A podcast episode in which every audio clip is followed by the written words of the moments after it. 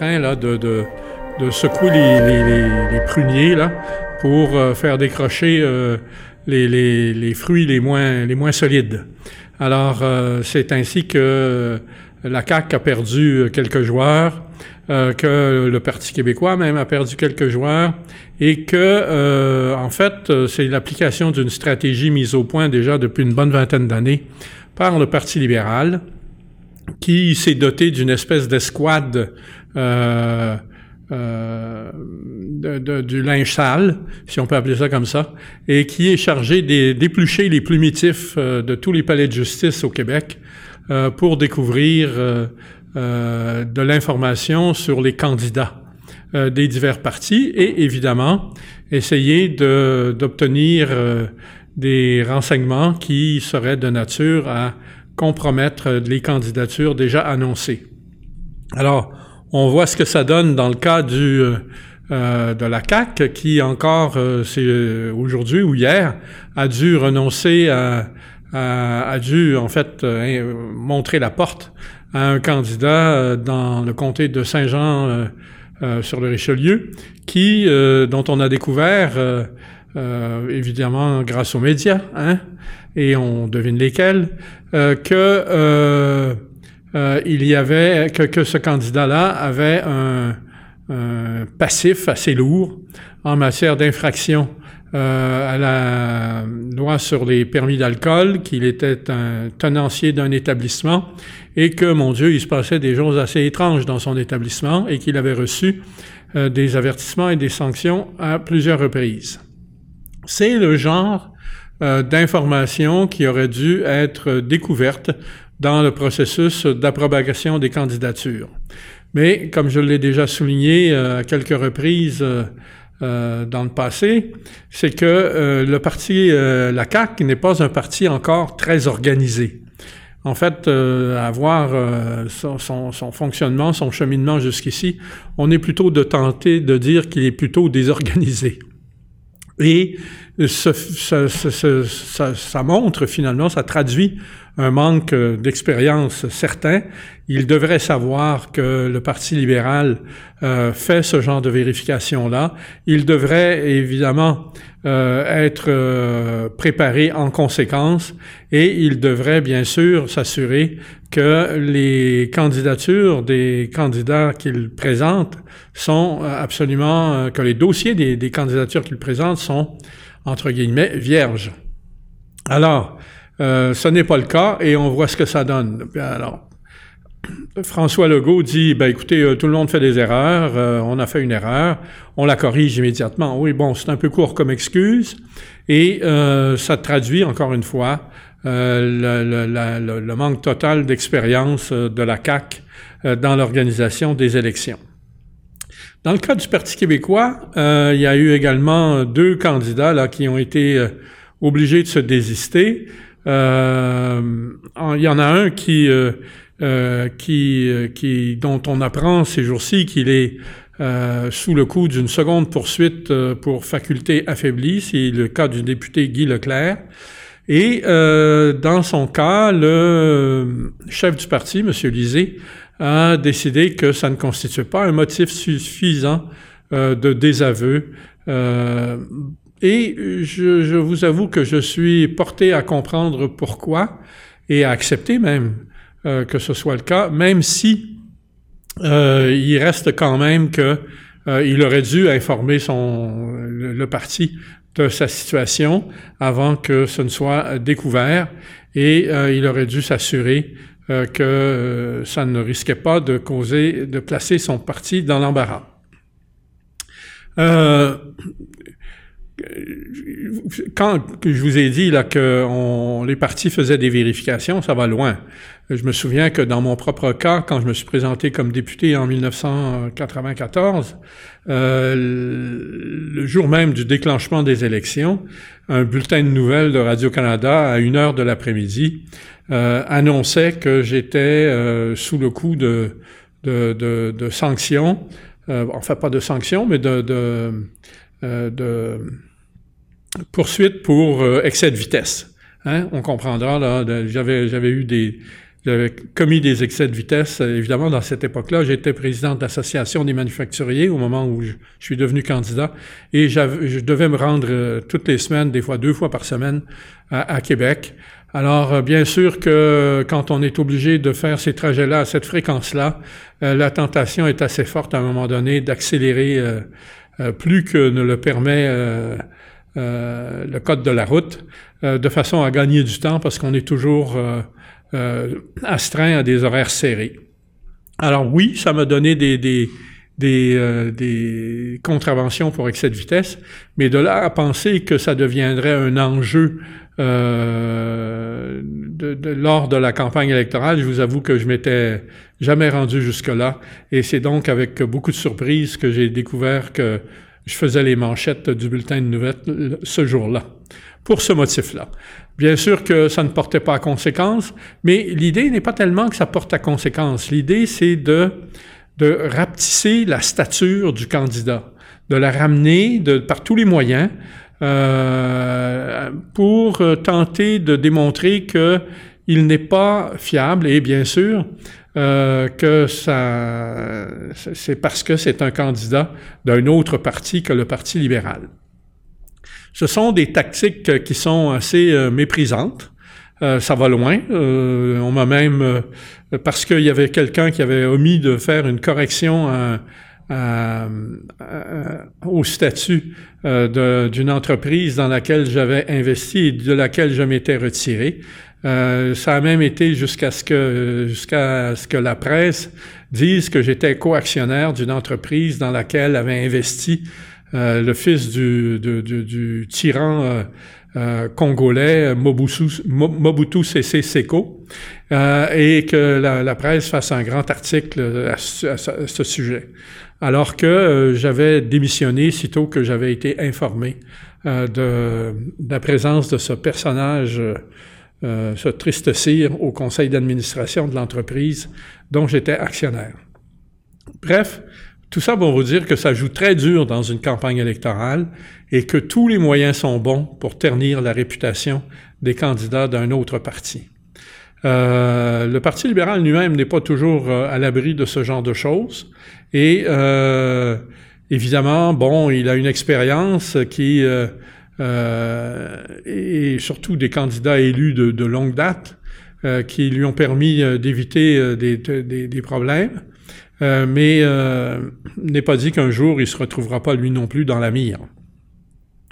Et euh, d'autant plus que finalement, ce ne sont pas uniquement les candidats qui doivent être dans la mire, mais également pas les candidats, mais les nouveaux candidats, pardon, mais également les, députés, les, même les ministres et, les, et même le premier ministre, parce que on sait que euh, dans le cas de Philippe Couillard, comme dans le cas de Jean Charest qui l'a précédé, euh, c'était pas nécessairement des, des, des anges euh, euh, auxquels on pouvait donner le bon Dieu sans confession. Au contraire, et c'est des gens qui ont beaucoup de choses à se reprocher. Alors pour l'instant, ce qui est remarquable dans cette campagne électorale qui tarde à prendre son élan, euh, c'est euh, justement qu'on ne mette pas euh, aucun des partis euh, d'opposition ne viennent pas euh, souligner jusqu'à quel point, sur le plan de l'intégrité, le Parti libéral a des choses à se reprocher et que normalement, c'est lui qui devrait être sur la défensive. Est-ce que ça va être abordé d'ici la fin de la campagne électorale? On le souhaite, parce que finalement, l'enjeu principal de cette campagne, c'est l'intégrité de l'État. Et je vais vous dire que sans intégrité de l'État, euh, il n'y a pas d'éducation, il n'y a pas de mesures sociales qui tiennent, euh, il n'y a rien euh, qu'on soit en mesure d'assurer parce que tout est à la merci des prédateurs qui s'enrichissent sur le dos de l'État, donc sur votre dos à vous, pendant qu'ils exercent le pouvoir. Alors là-dessus, euh, le Parti libéral a des comptes à rendre et encore, euh, jusqu'ici, dans la campagne électorale, il n'a pas été appelé à les, rendre, tout simplement parce qu'il a réussi, euh, par les manœuvres que je viens de, vous expliquer, à placer les autres partis sur la défensive. cela dit, il faut quand même constater que jusqu'ici, tous les partis ont présenté des, des mesurettes sans grande ambition. en fait, même, je veux dire, on est en train de d'assister là à la municipalisation du débat euh, d'un débat qui était autrefois celui d'une nation en devenir, que euh, Philippe Couillard a ramené aux dimensions euh, d'une province et que à l'heure actuelle, on est en train de ramener aux dimensions d'une municipalité, sinon d'une grosse bourgade. Alors, comme débarque, on peut difficilement trouver plus grosse que celle-là, plus importante que celle-là, et on tarde à voir euh, les débats prendre de la hauteur parce que finalement, euh, l'absence de hauteur euh, nous de, hauteur dans ces débats nous présage un avenir plutôt sombre. alors, quant à la performance des chefs, bon, comme je l'ai dit, Couillard s'en tient autant que possible à des à des très prudent parce qu'il se sait vulnérable. Et c'est pourquoi il a accepté par exemple de d'endosser la, la, démarche que proposait Jean-François Lisée de créer un front, commun des partis pour défendre la gestion de l'offre. Et euh, euh, de cette façon il cherche par tous les moyens à éviter euh, les mauvais coups. D'ailleurs, cette question de, de, du libre-échange, on doit l'aborder parce qu'elle elle, elle, est en train de prendre une importance euh, considérable, euh, d'autant plus qu'en toute fin de la semaine dernière, vendredi, une indiscrétion des médias qui couvrent la Maison-Blanche nous a permis d'apprendre quelle était l'intention véritable de Donald Trump, euh, qui était littéralement de tenir euh, le Canada à l'écart euh, de, l'accord de libre-échange qu'il venait de, de, conclure avec le Mexique. Et euh, l'argument de Trump est simple, c'est de dire, écoutez, le libre-échange ne nous a pas profité à nous, il a surtout profité au, euh, au Canada et au Mexique, et euh, il est temps qu'on rétablisse la situation.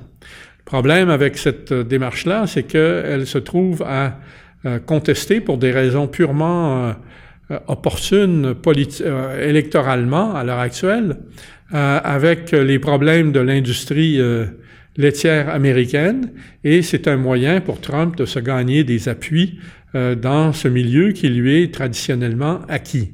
Alors, il faut qu'il sauvegarde absolument cette base électorale-là, et c'est pourquoi il tire à boulet rouge sur euh, la gestion de l'offre euh, dans le domaine euh, du lait, notamment, bien sûr, les programmes de gestion de l'offre du gouvernement qui sont contrôlés par le fédéral depuis une loi de 1949 confirmée ou validée par la, Cour suprême en 1952. Donc, la, le, le, fédéral a compétence en matière euh, de, gestion de l'offre des produits agricoles. Et bien sûr, euh, euh, il faut aussi comprendre que euh, ce n'est pas parce que vous avez la compétence sur le plan juridique que nécessairement sur, nécessairement sur le plan politique, vous allez être capable de l'exercer sans que ça vous retombe sur le nez si vous l'exercez contre les intérêts des gens qui vous soutiennent. Alors, comme une, une, grosse partie des appuis de puis oui, Trudeau euh, sont au Québec, on comprendra que pour lui, de, de, reculer sur la gestion de l'offre, ça compromet ses chances de réélection euh, dans, à peine 18 mois.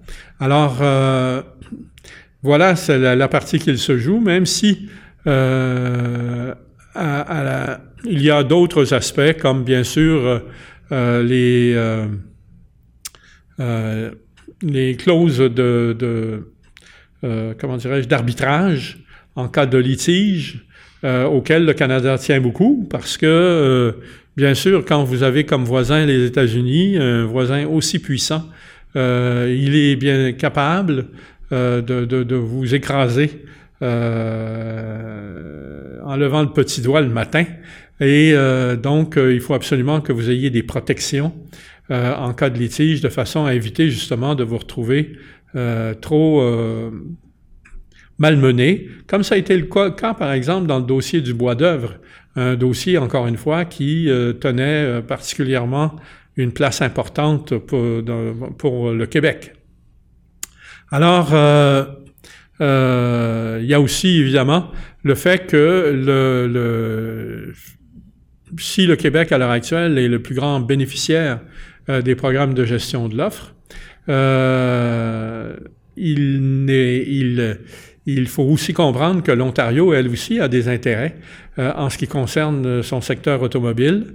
Euh, parce que euh, il est essentiellement concentré en Ontario, enfin ce qu'il en reste, parce qu'il faut comprendre que depuis 1985, euh, la part du secteur manufacturier dans le dans le produit intérieur brut du Canada a considérablement baissé. Elle est passée d'environ 35, 36, 37 à environ 15% alors que les services financiers qui ne représentaient que 12% euh, occupe aujourd'hui la place qu'occupait à l'époque euh, le secteur manufacturier.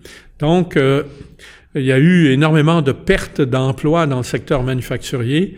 Même pour l'Ontario, le secteur manufacturier n'a plus l'importance qu'il avait, mais malgré tout, l'industrie automobile demeure une composante importante. Et d'autant plus que finalement, on découvre avec le temps que c'est le secteur manufacturier qui est le véritable euh, moteur de la richesse économique. Euh, c'est la transformation industrielle qui euh, ajoute de la valeur à la production. Et c'est finalement le, ça qui a permis le développement de la classe moyenne aux États-Unis et euh, au Canada. Cette classe moyenne-là, à l'heure actuelle, euh, encaisse euh, des, des, coups durs et elle est de plus en plus menacée. Donc, il est nécessaire de rétablir rapidement l'équilibre. Et c'est évidemment le sens qu'il faut donner aux interventions de Trump qui cherche par tous les moyens à, et y compris même des moyens euh, illégitime euh, dans un contexte de libre-échange comme celui de rétablir des barrières douanières et tarifaires, de euh, ramener des emplois aux, États-Unis dans le secteur de l'industrie et évidemment de rebâtir la classe moyenne qui, qui, a littéralement fondu au cours des, des 20 dernières années. Alors c'est la situation dans laquelle euh, on se trouve à l'heure actuelle et c'est ce qui explique beaucoup euh, les positions du gouvernement américain à l'endroit du gouvernement canadien. Si bien que euh, on est obligé de conclure que finalement, bien sûr que le style de Trump est agressif, arrogant, mais que il n'est pas du tout certain que si c'était un autre président, hormis les questions de style, on aurait des résultats très différents. Alors, euh, les négociations ont repris euh, à Washington aujourd'hui entre le Canada et les États-Unis, euh, malgré les interventions intempestives de Trump de la semaine dernière. On dit que les négociations se déroulent de bonne foi, mais en bout de ligne, il faut comprendre qu'à un moment donné ou à un autre, on va heurter un mur. Et ce mur-là va nous dire de quelle façon euh, Trudeau euh, va le va s'y plier ou bien euh, le laisser tomber complètement et puis accepter que le Canada se retire du libre-échange. Ça aurait des conséquences, il faut en être très conscient. et bien entendu que le gouvernement fédéral les examine. Bien entendu qu'il fait toutes les représentations aux États-Unis pour s'assurer euh, que les Américains comprennent bien que leurs intérêts sont en jeu aussi. Mais euh, il y a des, des, des parfois des, des, actes qui ont valeur de symbole et qui transcendent finalement euh, les considérations euh, administratives. Et pour l'instant, Trump a besoin de symboles pour la, sa campagne, la, la campagne de mi-mandat qui, est en, qui va se, conclure vers la mi-novembre à peu près cette année. Alors, faudrait-il que le Canada accepte de reporter la suite des discussions euh, sur le libre-échange euh, après ces élections de mi-mandat, peut-être sa position serait-elle meilleure, mais peut-être aussi pourrait-elle être pire. Et évidemment, c'est un, c'est un pensez-y bien, c'est un risque à ne pas, dans lequel il ne faut pas se, lancer là, les yeux fermés. On souhaite qu'il euh, soit bien averti, mais on est aussi conscient que la tentation risque d'être forte euh, pour euh, le gouvernement Trudeau de céder, de lâcher du lest. Et évidemment, le Québec est menacé considérablement s'il décidait de, lâcher du lest. il pourrait le lâcher complètement en, en renonçant au programme de, gestion de l'offre. Euh, ou bien il pourrait euh, tout simplement euh, agrandir les brèches qui sont, sont, déjà ouvertes et qui permettent, par exemple, aux, aux producteurs de lait américain d'écouler sur le marché canadien un lait de spécialité qui sert surtout à la fabrication du fromage. Alors, c'est ce qu'on, qui nous reste à voir. En attendant, les syndicats d'agriculteurs sont en train de fourbir leurs armes et euh, se préparent à menacer, à manifester euh, de façon véhémente s'il fallait que le gouvernement fédéral prenne une décision contraire à leurs intérêts. Autre sujet sur le plan national canadien euh, sur lequel on doit revenir cette semaine, c'est évidemment les développements dans le dossier Trans Mountain.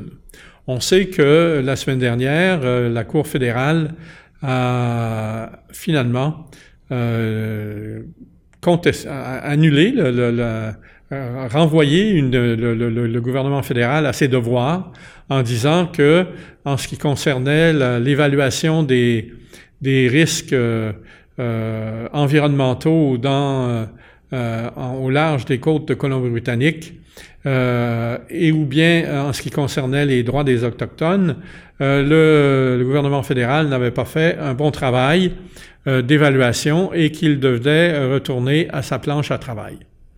ça, ça survient dans un contexte où, il y a à peine quelques mois, le gouvernement fédéral a dépensé, s'est engagé à dépenser une somme considérable, pas loin de 4 milliards et demi, pour acheter la compagnie Trans Mountain. En fait, ce qu'il a fait, c'est d'abord garantie à la compagnie Trans Mountain, euh, qui était l'opératrice du pipeline euh, qui devait euh, transporter du gaz et du pétrole depuis l'Alberta jusqu'à au port de Vancouver, que ce pétrole-là, ou enfin que ce, transit-là, finalement, se ferait dans des conditions sûres.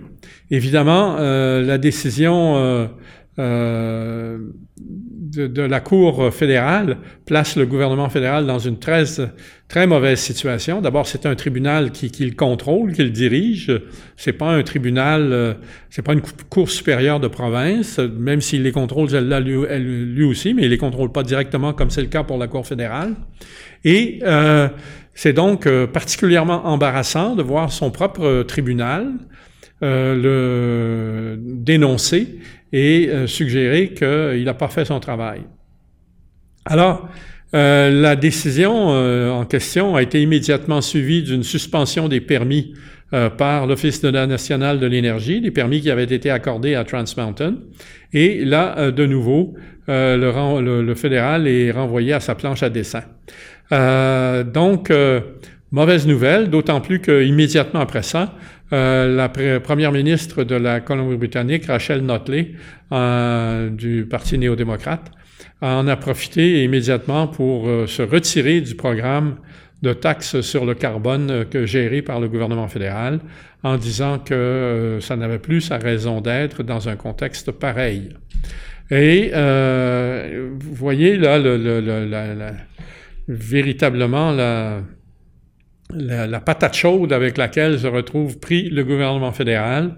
Il est, d'abord, il doit euh, rassurer l'Alberta que son pétrole va être transporté. Il doit euh, euh, convaincre les, les, Autochtones que leurs droits vont être dûment prise en compte dans toute mesure éventuelle. Il doit s'acquitter de son obligation envers Trans Mountain et payer les 4 milliards et demi de dollars qu'il s'était engagé à payer au cas où il n'y aurait pas d'autres acheteurs que lui.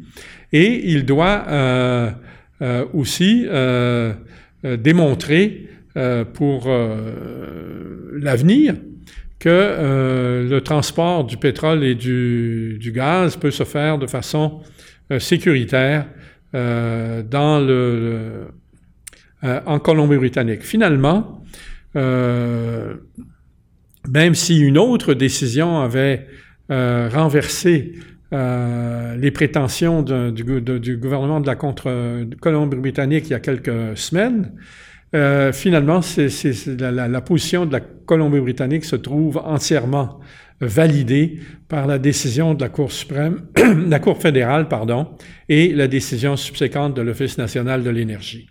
Alors, vous voyez le, panier de crabes dans lequel euh, s'est fourré le gouvernement Trudeau, et euh, il n'est pas du tout certain qu'il va être capable de s'en sortir sans, encore une fois, euh, sacrifier des intérêts qui vont évidemment se retourner sur lui lors de la prochaine campagne électorale fédérale. Alors, ça nous permet de clore finalement la première section sur l'actualité nationale et on va prendre une petite pause de quelques minutes avant de vous revenir pour aborder le dossier de l'actualité internationale. Vous pouvez maintenant supporter ma chaîne en devenant un de mes patrons. Ben oui! Allez sur patreon.com dash stupid. Cliquez sur Become un patron. Choisissez un montant d'engagement par vidéo, enregistrez-vous, choisissez un mode de paiement et voilà! Vous êtes maintenant un patron! Votre contribution est extrêmement précieuse et va me permettre de faire de meilleures vidéos de façon plus constante et ainsi propager notre message à plus de personnes. Merci de joindre la rébellion dès maintenant. Je veux pas en dire trop. Voyez-vous les gens qui passent? Hein, le voyez-vous? Ouais, je sais pas s'il faut leur faire signer un waiver euh, à ces gens-là. Faudrait, faudrait leur... Oh, Gilbert! Le candidat avec Gilbert Thibodeau sera de retour dès le 7 août 19h sur mon Facebook et sur YouTube. Alors, euh, bon, bonjour à tous et euh, euh, nous voici de retour pour le, segment de l'actualité internationale. C'est Point de bascule, votre émission d'information du mercredi soir et c'est l'édition du 5 septembre 2018, bien sûr. écoutez, sur l'actualité internationale cette semaine, il y a un développement assez spectaculaire.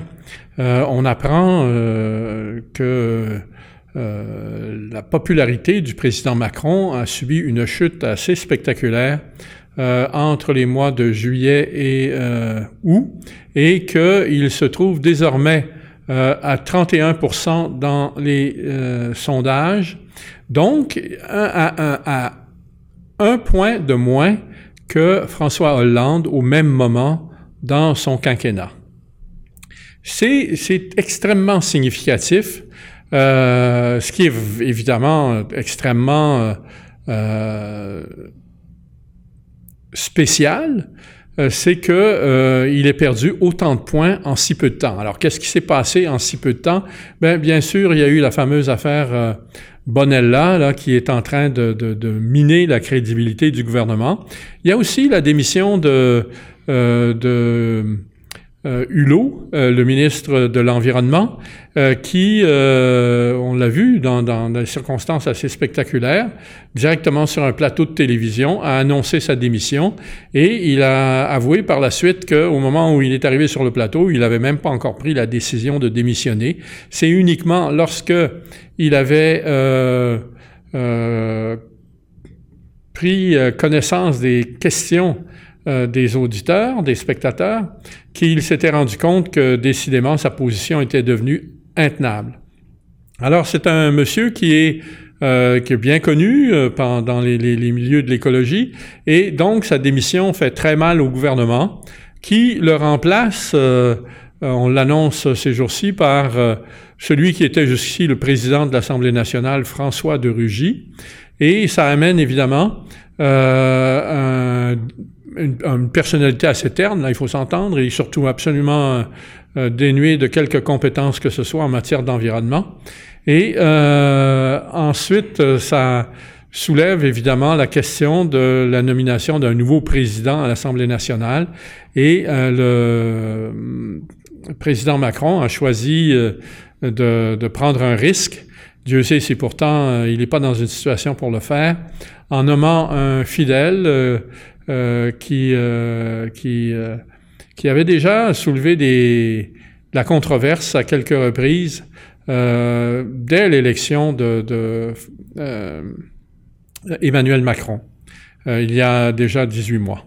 Alors, euh, la politique française est en train de prendre un tour euh, très vilain. Elle est en train de montrer, euh, en même temps, on, comprend que dans une position de, faiblesse, parce que c'est effectivement de ça qu'il s'agit, la capacité d'influence du gouvernement du président Macron sur le plan international s'en trouve grandement affectée. Euh, que le leadership qu'il souhaitait prendre euh, euh, dans les affaires européennes devant la baisse de popularité du gouvernement Merkel, ben on repassera.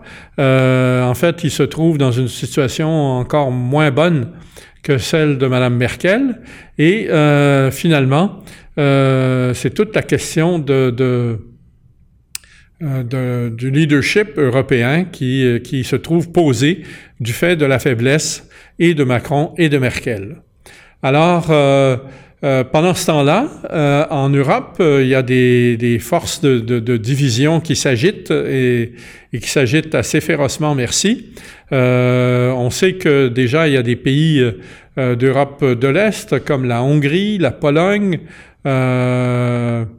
et la, République tchèque, qui ce qu'on appelle le fameux groupe de Visegrad, qui sont contre euh, les politiques européennes, notamment en matière d'immigration.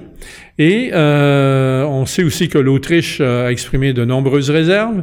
On sait que en Allemagne, euh, le parti de gauche de Madame Sarah Wagenknecht a décidé, elle aussi, lui aussi, pardon, c'est le parti dont, il s'agit, a décidé de remettre en question les politiques migratoires, alors que le soutien de la gauche à ces programmes-là, à ces politiques-là, était euh, acquis euh, presque historiquement.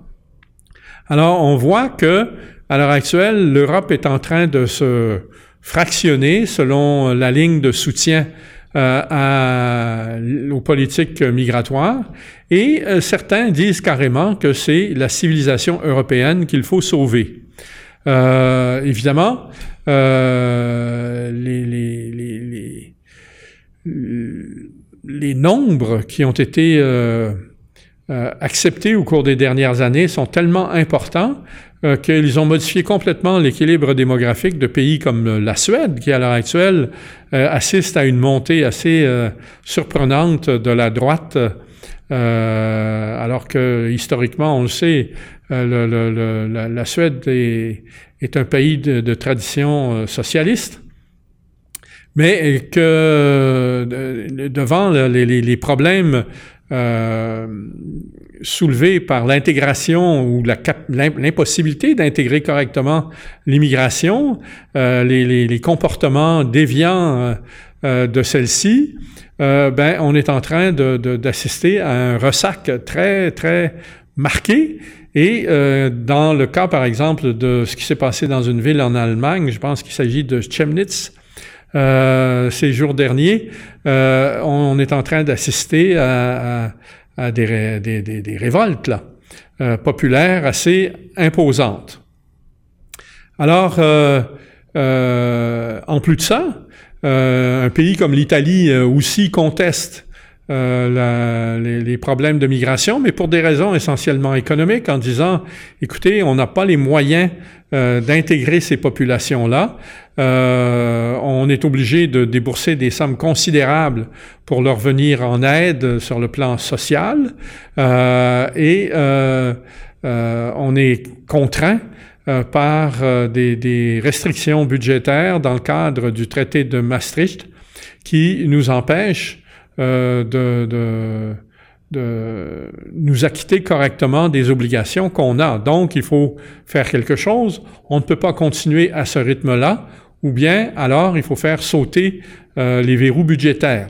Et il semble bien que l'Italie soit en train de préparer justement un coup euh, de cette nature-là parce qu'il doit déposer euh, vers euh, la, la mi-septembre, vers le 19, si ma mémoire est fidèle, son budget et il risque d'aller carrément à l'encontre des directives de Maastricht, donc de, de risquer de placer l'Italie euh, en, en, opposition frontale avec euh, euh, la bureaucratie de Bruxelles.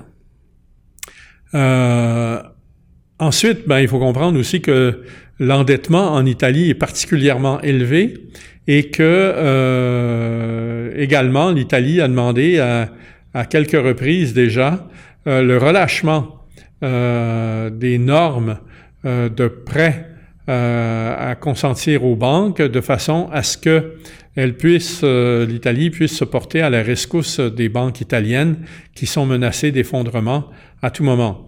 Encore une fois, ça viole les, directives de la Banque centrale européenne et il faut voir de quelle façon euh, ces choses-là vont se, aboutir dans les semaines, littéralement dans les semaines qui viennent. Alors, euh, euh, comme on le voit, la situation en Europe est, très mauvaise.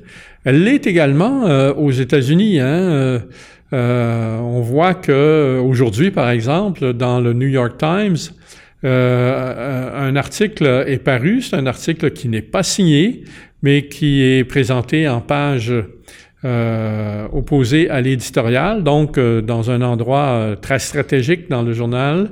Et c'est le témoignage d'un membre du personnel de la Maison Blanche qui euh, reconnaît clairement euh, appartenir à une cellule d'opposition à Trump et euh, qui dit qu'il y a plusieurs personnes qui sont dans la même situation que lui et que ces personnes-là cherchent par tous les moyens à neutraliser l'action du président Trump.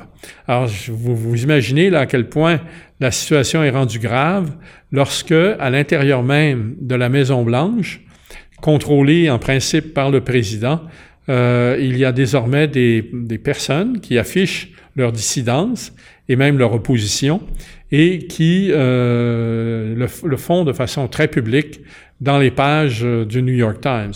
Bien sûr, pour le New York Times, tout ça, c'est du bonbon. eux, ils sont dans un exercice qui vise à comment dirais-je, démolir la présidence de Trump, à l'abattre. et euh, euh, ils sont en train, à l'heure actuelle, de, de, de, faire un travail, euh, de, de, un saccage incroyable, en complicité avec euh, le Washington Post, dont on a vu euh, deux, deux journalistes émérites. la semaine dernière, il s'agissait de Carl Bernstein, et cette semaine de euh, euh, euh, John, est-ce que c'est John ou Robert Woodward? je pense que c'est John Woodward. qui sont tous les deux des vétérans de, du Watergate. Ce sont ces deux journalistes-là, ensemble, qui ont éventé finalement, qui ont du scandale du, Watergate. Alors le fait que c'est des gens qui jouissent dans le, métier d'une réputation considérable. Ils ont gagné des prix Pulitzer tous les deux. Et euh, évidemment, de les voir euh, s'en prendre aussi directement à la présidence, ça constitue un signe euh, de la force avec laquelle, ah, des, forces contre lesquelles Trump doit désormais composer, non seulement dans l'État profond américain, mais au sein même de, de sa Maison-Blanche, de son, de son gouvernement. C'est euh, une situation à suivre. Euh, elle va mal se terminer euh, et on, ne sait pas trop encore de quelle façon. bien sûr que pour l'instant, le, dossier de l'impeachment, de la destitution finalement, du président Trump n'est pas encore très complet, très probant. et euh, qu'il va falloir, s'ils choisissent cette voie-là, euh, qu'ils trouvent euh, des, arguments encore plus frappants. Mais ce qu'il faut comprendre dès, maintenant, c'est à quel point euh, cette situation-là est en train de, de, créer de la pression sur le président Trump, de l'isoler complètement et de l'empêcher finalement de gouverner, d'exercer son mandat de président. Alors, le seul recours qui lui reste, évidemment, c'est qu'il est le commandant en chef des armées. Et euh, c'est sans doute euh, euh, la seule prérogative là qu'il va être en mesure d'exercer.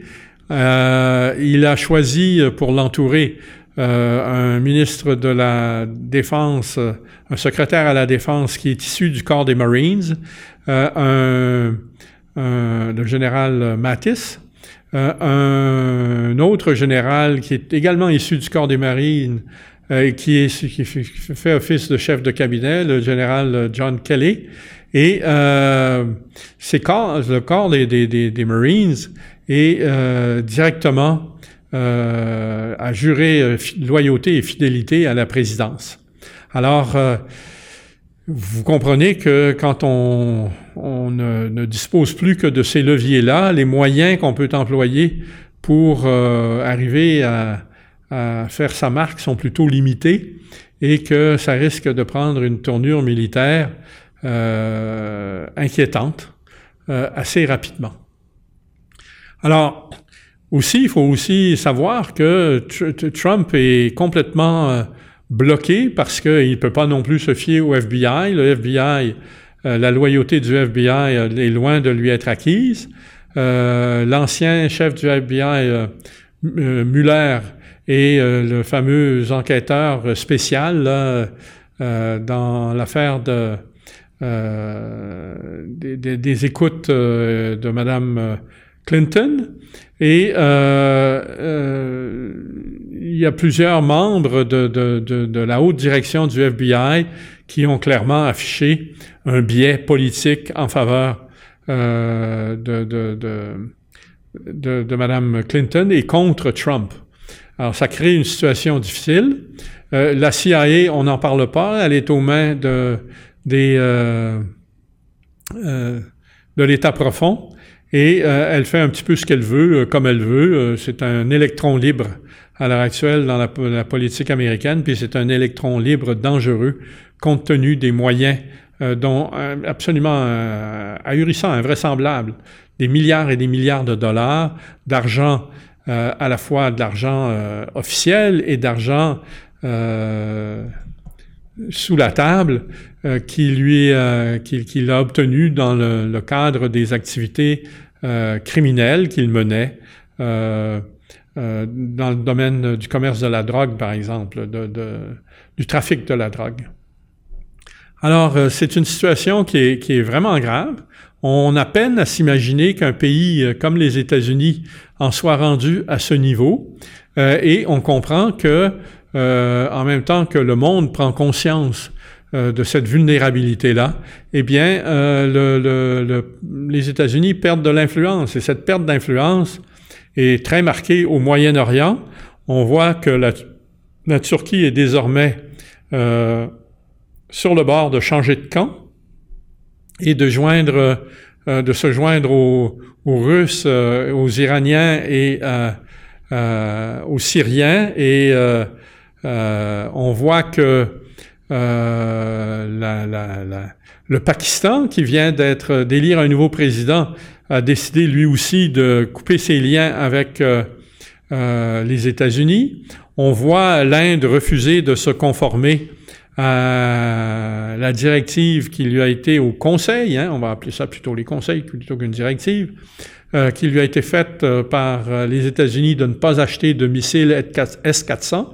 Et on comprend à travers ces, ces, ces, ces situations-là que euh, les États-Unis cherchent avant tout, cherchaient avec des mesures d'interdiction pour les S-400 à la Turquie et à l'Inde, à protéger ses propres marchés d'armement et euh, est en train finalement de perdre ces marchés-là au bénéfice de la Russie.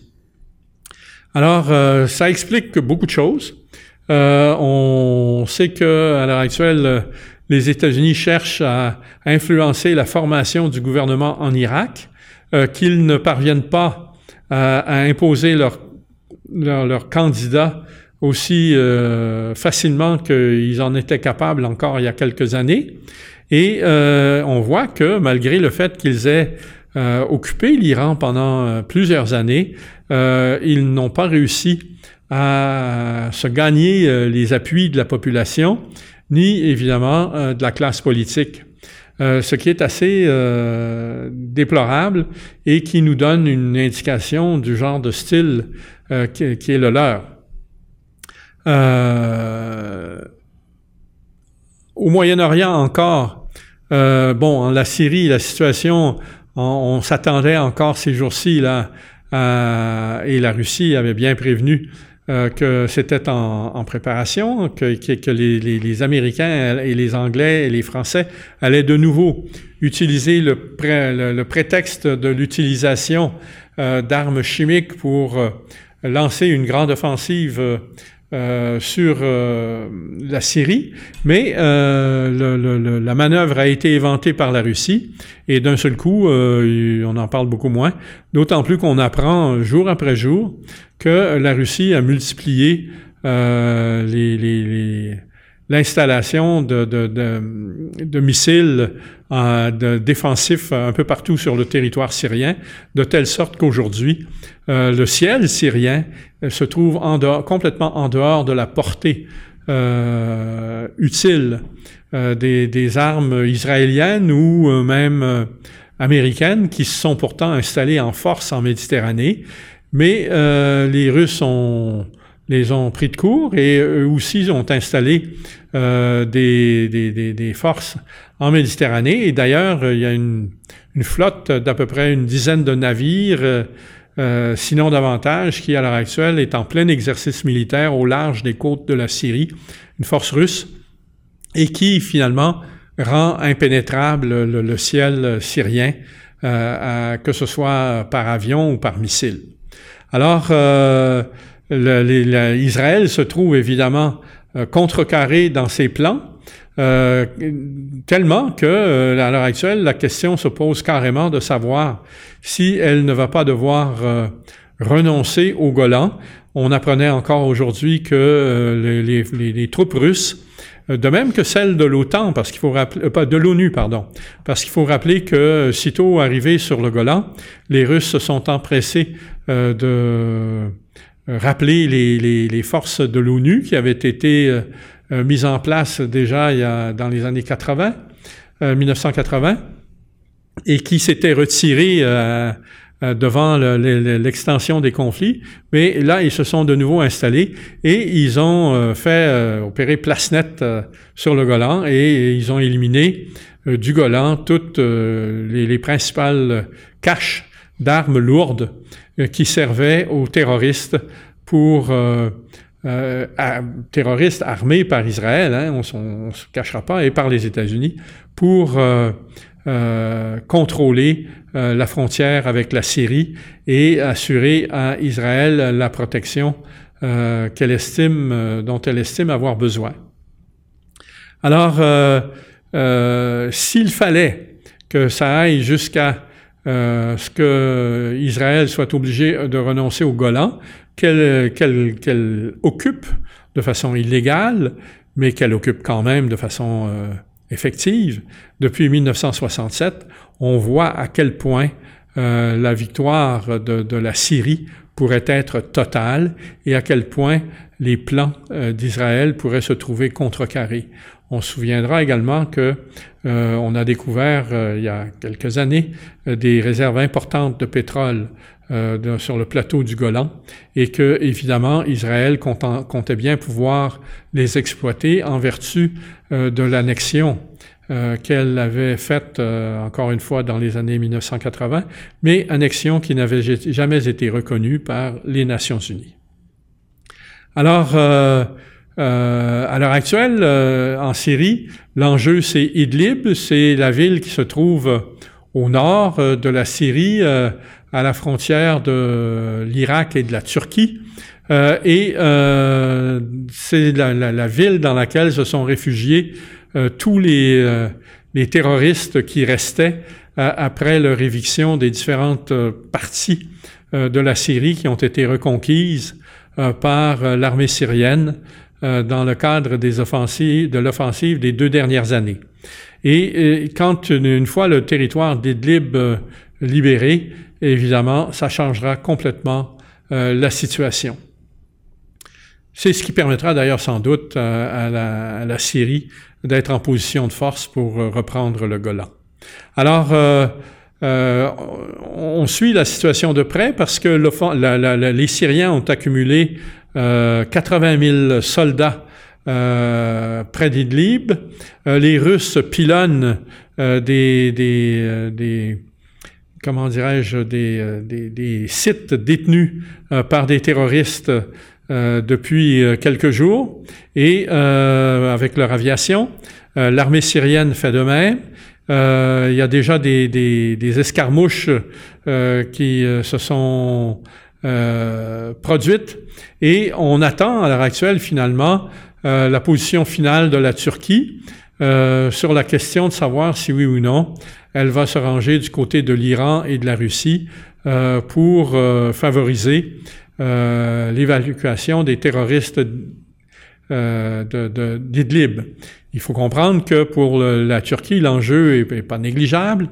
sa frontière euh, évidemment est menacé par des Kurdes qui sont autonomistes, qui visent la séparation de la Turquie. Et euh, euh, la Turquie cherche à les contenir de toutes sortes de façons et veut surtout pas se retrouver avec ces gens-là sur son territoire. donc, l'attitude que la Turquie avait jusqu'ici, c'était de, les, repousser en Syrie mais évidemment, maintenant, euh, comme on cherche à les évincer de Syrie, euh, la, Turquie va devoir choisir son camp. Et il y a d'ailleurs justement une réunion qui est prévue euh, demain ou après-demain à Téhéran entre le président Rouhani d'Iran, le président russe Poutine et le président de la Turquie, M. Erdogan, pour justement euh, que la Turquie fasse connaître sa position finale. sa, position est évidemment euh, euh, difficile dans la mesure où la Turquie demeure encore à ce jour un membre de l'OTAN, mais les, problèmes que lui ont causés l'OTAN dans la question de l'acquisition des S-400, dans le retard de la livraison des F-35 au financement des, au, au financement desquels elle avait déjà largement contribué, euh, pousse la Turquie à, et puis évidemment les, les, les, les, attaques politiques qui ont été lancées par les États-Unis contre la Turquie, pousse évidemment la Turquie dans le camp euh, adverse finalement, dans le camp de, la Russie et de l'Iran. Alors voilà, euh, résumé euh, la situation au Moyen-Orient. Comme je vous l'ai dit, il y a eu des élections au Pakistan. Le Pakistan est en train de changer de camp. Et bien, avec ça, ben, ça complète notre tournée de l'actualité internationale. La semaine prochaine, normalement, je devrais de nouveau être en compagnie d'un co-animateur. Et évidemment, ça, ça donnera un autre ton à, la discussion. Euh, pour l'instant, mes, mes, collègues sont fortement impliqués dans d'autres activités, euh, notamment euh, autour de l'élection. Alors, il faut simplement que je les convainque de rentrer au bercail. En attendant, je vous souhaite une bonne semaine et je vous rappelle que vous étiez à l'écoute de Point de bascule.